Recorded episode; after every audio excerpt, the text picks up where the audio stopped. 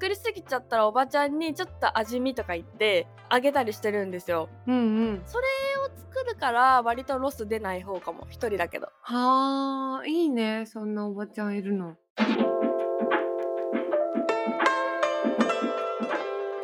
長井美智香とシャンユー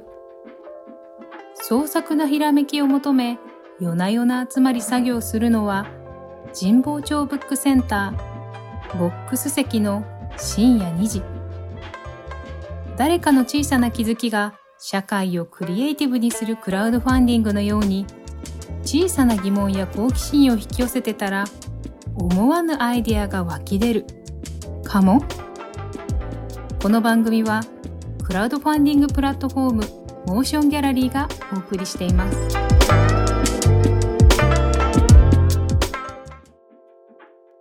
引き続きね、この番組ではリスナーさんや私たちの身の回りの気になるトピックについてあれこれ話しながら、クリエイティブな解決策を爆誕させたり、させなかったりしているというおしゃべりですけども、えーでは次のね、トピックも私の田中の手元にある網だくじで決めていきたいなというところで、その前に残ってるトピックのおさらいをしたいなと思います。はーい。はい残っているのがリスナー投稿のえー占いに関するトピックあとは永井さんの去年自分に厳しくしたなって実感感じたという問いうん。そして私田中の発案で食べ残しの持ち帰りをどうしていますかという問いかけの3つが残っていますはーい。ということで私の手元にある網田であと丸と三角と星が残っておりますどれを選びましょう星。星、星でいきます。じゃあ星から降りていきます。降りて、曲がって、降りて、曲がって、降りて、あ、じゃじゃーん。じゃーん。出ました。はいえー私、ウェイター田中初の食べ残しの持ち帰りどうしてるというのが当たりましたので、おうんー。うんこれについて話していけたらなと思います。はーい。私あのこれ最近ニュース記事でちょっと見つけてあもうめちゃめちゃ待望のって思ったんですけどあの東京都の杉並区が去年の10月からこう自治体として初めて大手外食チェーンと連携した食べ残しの持ち帰りを推進する取り組みを始めたっていうのがニュースであってうーん。よくあの海外だとドギーバッグって言われて持ち帰りね結構主流ですよね食べ残したらね。っていうのがあって、まあ、食品ロスのね今あの環境問題とかで課題になってますけど食品ロスの削減にもなるし燃やすごみが減ることにもなるしっていう、まあ、あのみんなが嬉しいプロジェクト取り組みが始まったっていうのを見つけてはい。もったいないを減らすことになるのですごくいいなと思ったのとうん。あと私やっぱりちょっと子供がいるので子供と外食するとやっぱり食べ残しって結果結構出てくるんですよね。そっかーそうだよな。子供ってやっぱよく食べる子は別として食べムラがあるのでなんか食べるって言ったじゃんみたいな量の唐揚げとか注文してお母さんももうこれ以上助けられないみたいな うんううん。んうんことが本当によくあるんですよね。でなんかそれを見ながら母親とか一緒にご飯食べる人も量を調整するから大変だ。そう大変だね食べると思って食べないとか食べないと思って減らしたらめっちゃ食べてとか 本当にそういうのがあって大変だから食べ残しね残したくないけどすごくこれ切実な問題だったのでうんううん。うんんうんうんめっちゃいいと思って杉並区から始まったから他のね自治体でももっと始まってほしいなと思って2人は持ち帰りしてましたうーん。なんかこれその杉並区でのやつは知らなかったんだけど私ちょっと前に東京のどっか新宿区かどっかのバーミヤンに行った時にちょうどメニューの後ろの方に持ち帰り用のなんかパックはーが何十円かでそうメニューに載っててあバーミヤン持ち帰りとかやってるんだってすごい感動した覚えがあって。へえ、いいね。そうそうそうその時はもう私は食べきれたから使わなかったけどなんかめちゃくちゃ助かるだろうなって思った記憶はすごいあるそうだよな。なんかさ、やっぱこう、これもこれもこれも食べたいけど、食べきれるかなーで、なんか全部頼めないみたいな、よくあるじゃん。そうだね持ち帰り OK だったら、心気なく頼めるもんな。本当なんか友達とかと行ってたら最悪まあちょっとお互い頑張るかみたいになるけどそれこそ一人とか、まあ、田中さんみたいにねなんか子供がいてだとなかなか難しいしとはいえなんか自分家からタッパー持ってっていくのもねちょっとみたいなもあるしねね本当難しい問題だなと思ってたから。もうなんかね、調べてみたら、私てっきりこれが初めての取り組みなのかなと思って調べてみたら、あの、ファミレスのデニーズとか、ね、シャイさんがおっしゃってたバーミヤンもそうみたいなんですけど、ロイヤルホストでももうすでにスタートしてて、へうーーん調べてるとね、環境省が取り組んでる、もってこっていうプロジェクトの一環らしいんですね。うーんなんかあの、サイトとか見るとね、可愛い持ち帰り用のバッグの、あの、写真が載ってたりするんですけど、なんか、ロイホとかね、デジとか、その家族連れが行くとこなんか特に食べ残しきっとあるだろうなと思って、絶対そうだよね、ねファミレス全般的にサイズとかもわかんないけどもしかしたらねやってるのかもしれないけど知らないで全面的に入れた方がいいよねやってほしい本当なんかさ誰に聞いたんだっけちょ噂なんだけど韓国料理屋って結構持ち帰りあるあるみたいなあそやっぱそうだよねうめっちゃそうであのなんかそのパックとかもお金かかんなくって食べきれなかった分を全部詰めてくれるめっちゃいいよねそれ新大久保超あるあるだよなんかさ一回タッパーを持ってって最後の鍋の汁持って帰るみたいな聞いてマジそれやばいねそれありなのみたいな確かにそれありなんだえじゃあ持って帰りたいねそう家で飲みたいしなとかね雑炊にしたいもんねねそうなんだよ雑炊までいけないじゃんそうそうそういつも行けないけど家でやりたいよねえーそうだからあれがさなんか全部が OK になるとありがたいよねありがたい全然そのもう自己責任だからもうそこからはうんうんうんうんうんうんうんすっごいわかるそれなんかね、お家で味変とかもできそうだから、うんねいい取り組みだなと思ってね、またね、広まってもらえたらなと思って。バイキング以外の全部の飲食店やってほしいねそうねバイキングはねちょっとやっぱ問われるこっちの倫理観がそうだ ね取られるねただの持ち帰りですね。そうただの持ち帰りそれはせこいからそれがダメなのはわかるうんそれがダメよってそれはダメだよね他のところでやってほしいねうんやってほしいなんか他にも身の回りにね、なんかもったいないって結構。それこそあの前、メルカリの話になりましたけどね、メルカリも結局もったいないの解消ですよね。なんか捨てるのもったいないけどもう使わないもの。まあ確かにねねそうですね確かに確かにえ私さ最近さジモティーを見てんだけどはいはいはい私もジモティー大好きえジモティーマジやばくないジモティーマジでやばいよねすごいんだよちょっとその怖い時とかあるもんもうその取引がってことそうなんかさ変なアルバイトの募集とかもあってえそうなんだドトールで待ち合わせてなんかアイコスを持っていくので掃除してくださいそれを見ますえ何それでも絶対にさそのすごい細かい性癖が詰まってるだろうって思いながらそうだねてかそんなの出てくるのやばいね私まだ引いたことないすっごい面白かった、うん、へえ私はなんか普通にあの自分が引っ越す時とかにうんうんなんて言うんだろう粗大ゴミに出すにはお金かかるけどななんかもう300円とかでもいいから誰かもらってくんないかなみたいな時にジモティーに出したり自分がなんかちょっと掃除機壊れたけど買うのちょっとなみたいな時にジモティーで探して買ったりした便利だよねあれほんと便利近所だからなんか取りに行きますとかでできるしねそうそう直接ねねめちゃめちゃ便利でもやっぱみんな怖いっていう人もやっぱいるよねジモティー結構ねエリアが限定されるもんねでも私居住地区以外のジモティー見てるあーなるほどねちょっと遠いけど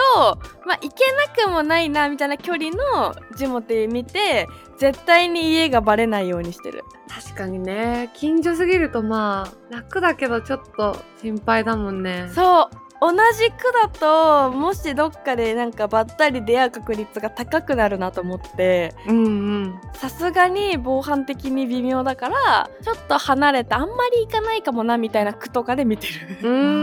んあいいねそれーなるほど。そうおすすめそれ私、その、ちょっと怖いっていう理由でジモティ、なんとなく使えてなかったので、そのハックはすごく勉強になりました。ね結構それありますようんうんえー、確かに同じ区とか自分がじゃあ仕事でよくいる区とかだとちょっと怖いじゃないですかさすがに。なんかで見かけて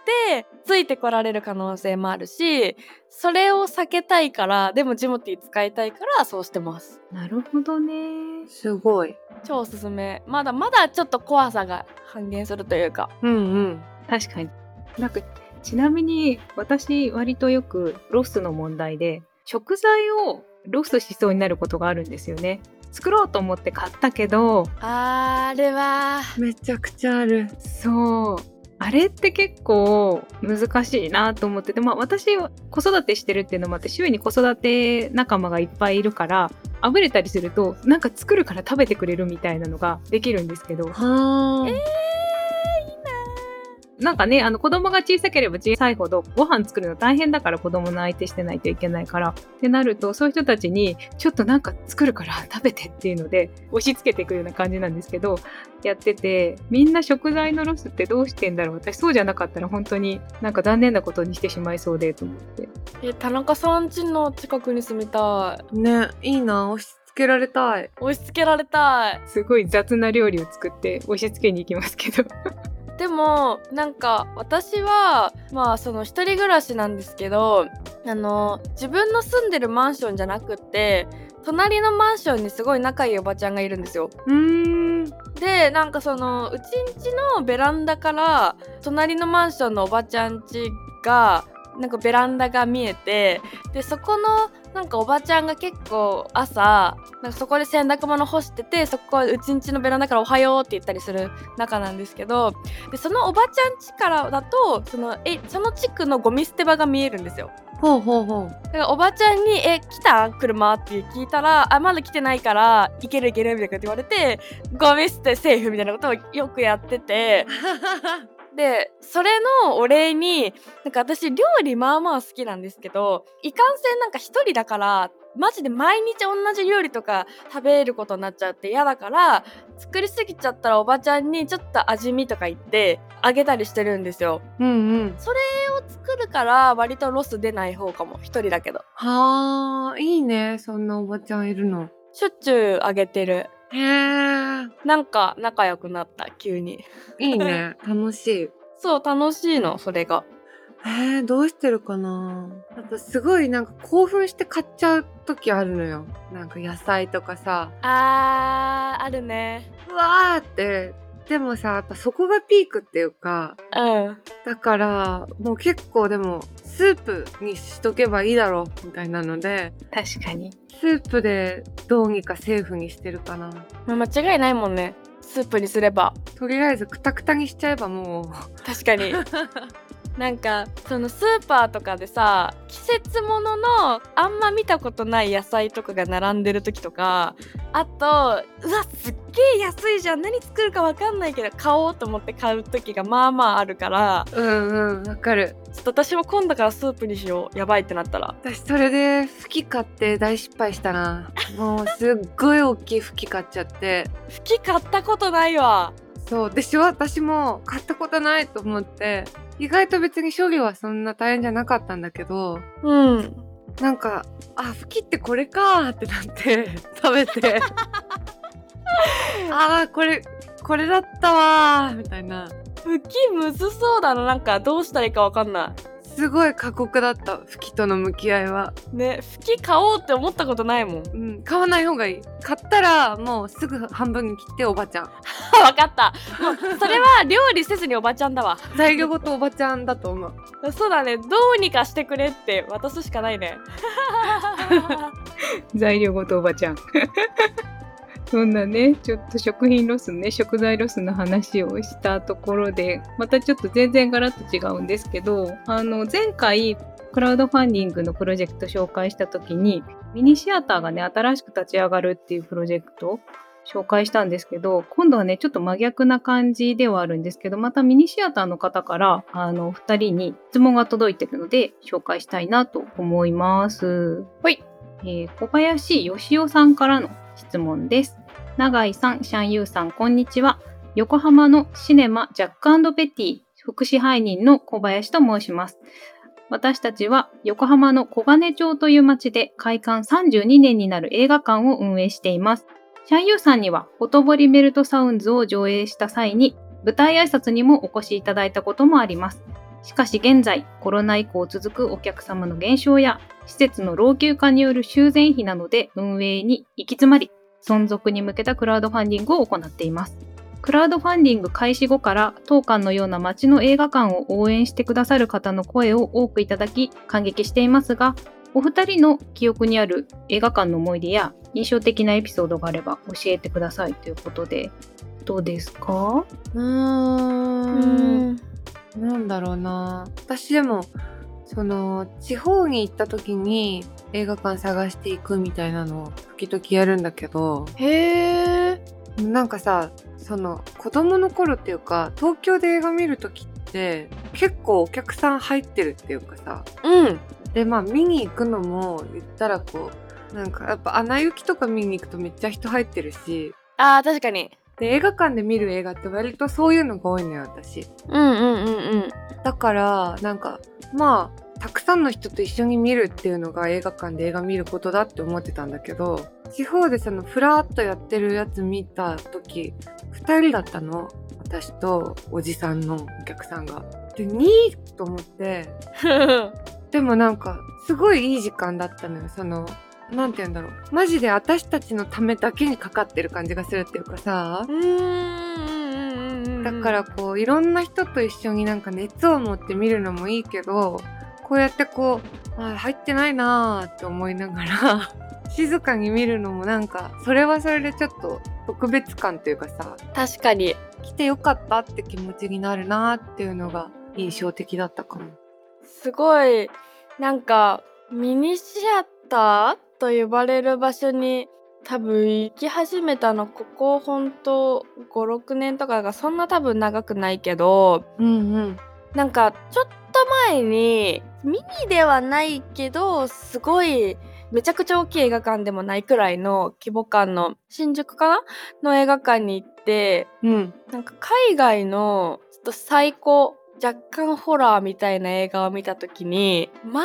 まあ人数少なかったのねはいはい。すごい夜遅い回だったのもあってでなんかじっとり怖いホラーだったのはあで本当に人数少なくてこれはもっと人いてくれと思った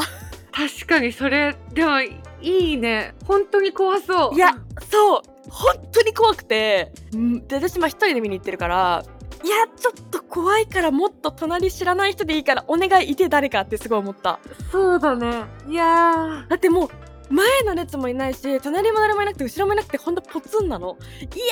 ー怖いこれと思ってホラー見るときは人数多い方がいいなと思っちゃったーそうだね。 うん。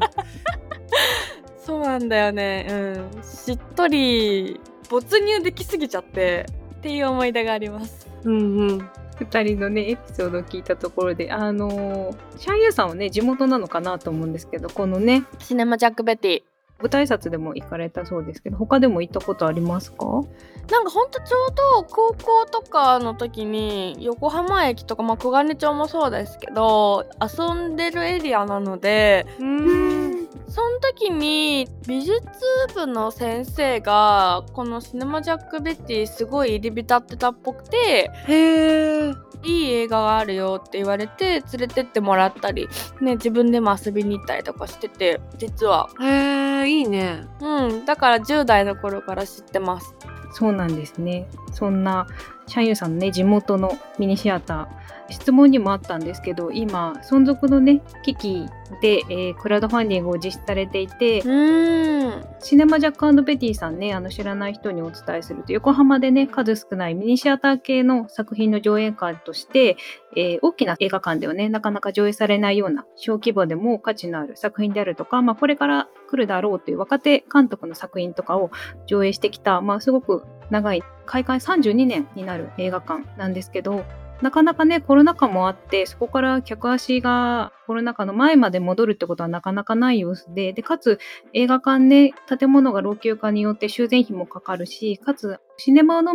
さんとかシアターキノさんとかこれまでのねプロジェクト紹介でもありましたけどデジタル映写機の更新とか買い替えっていうのがまあ定期的に訪れて、まあ、それがなかなか莫大な費用がかかるっていうところでいろんなところがこう積み重なってすごく存続が本当に危ぶまれている状況ということで今クラウドファンディングを実施いただいていて、まあ、そんなわけで目標金額3000万円って大きな金額だったんですけどこのね場所を守りたいっていう人たちの応援で開始2週間とちょっとで達成されていてわあすごえい。ー、よかっ本当になので存続の危機はねひとまず免れたはいるんですけどまあとはいえねこれ基本的になんていうかそのこれから続けていく上での最低限必要な費用だったと思うので、まあ、引き続きね今後を続けていくためには応援が十分あった方がいいなっていうところで引き続き目標金額達成しましたっていうのでアップデート記事をクラウドファンディングのページにアップされてたんですけど目標金額達成あのできて本当に応援ありがとうございますっていう支配人さんの言葉と一緒になんていうかジャックベティだけではなくて地域のミニシアターにも足を運んでほしいやっぱりいろんなところがねなかなか大変なところもあるので皆さんぜひ地域のねミニシアターに行ってくださいねっていうようなことをおっしゃっててミニシアターね全体として盛り上げていきたいなっていうようなあの意味も込めたクラウドファンディングのようなのでたうんたくさん応援が集まってるの嬉しいなと思っているんですけど。すごいねやっぱ。すごいでもよかったね一旦とりあえずでもなんか本当思うけどこういう場所うん。若手の監督が上映できたりとか本当これからみたいな人が作品を発表できる場所がないとなんかどんどん文化とかなんか芸術は衰退していっちゃうからさ絶対にね。なんか本当にまあシネマジャック・ベティもそうだけど他の場所とかもうん。ずっと存続ねできるようにしたいなってすごい今話聞いてて思った。本当だね。ちなみにリターンがねいろいろあって、まあ、あのデザイングッズ林海蔵監督であるとかあの元スタッフでイラストレーターの長島美希さんという方のグッズであるとかいろいろあるんですけど一つえ大きなリターンがスクリーンのネーミングライツというのがありまして何？ネーミングライツそうそうあのシアターにねスクリーンにお名前がついていて2つねスクリーンがあるのでスクリーンジャックとスクリーンベティにご記号の名前を冠して営業しますっていうのがすご今2つあって1つはもう売れちゃってるんですけど一つ売れてんのい。売れてんだ。そ誰が買ったんだろう応援した方がいらっしゃるんです そうねそうなんですしかもね金額がね大きい500万円なのでえマジ誰が買ったのう。くー誰だ。すごーきっとあのこのね名前がついて営業が始まったら誰が応援したのかわかるのかなわかるよね。確かにいやーいいなーそれなんかかっこいいかなっこいいよね心意気感じますそれでここに500万使ったのバレたいそうだね。いやちょっと買っちゃいましたよって。えーってなるねいいないいよな。ー羨ましい目標金額が集まってね一安心というところですけどたくさんねこれからも応援が集まってもらえたらなというこの質問をくれた小林義雄さんが副支配人のミニシアター、えーシネマジャックベティのクラウドファンディングはまだ1月31日水曜日まで実施していますので、えー概要欄に URL を貼っておきます。ぜひ気になった方はモーションギャラリーで掲載中のクラウドファンディングのページをチェックしてみていただけたらなと思います。ということで小林さん質問をありがとうございました。ありがとうございまあしりた。がとうございます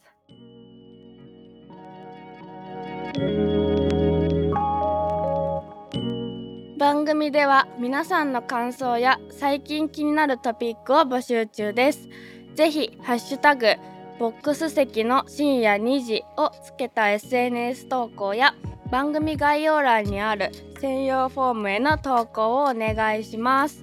そして Spotify や Apple Podcast での番組フォローとレビューの投稿もお待ちしています。また番組のオンラインコミュニティもしもし文化センターでは会員限定 SNS にてリスナー会員もしもしーずの皆さんと番組クルーでエピソードの感想や気になるトピックについてシェアしています最新エピソードをいち早く聞けるアーリーアクセスやここだけで楽しめるボーナスエピソードなど盛りだくさんですもしもし文化センターへは番組概要欄に貼ってある URL からアクセスできます皆さんのご参加お待ちしてます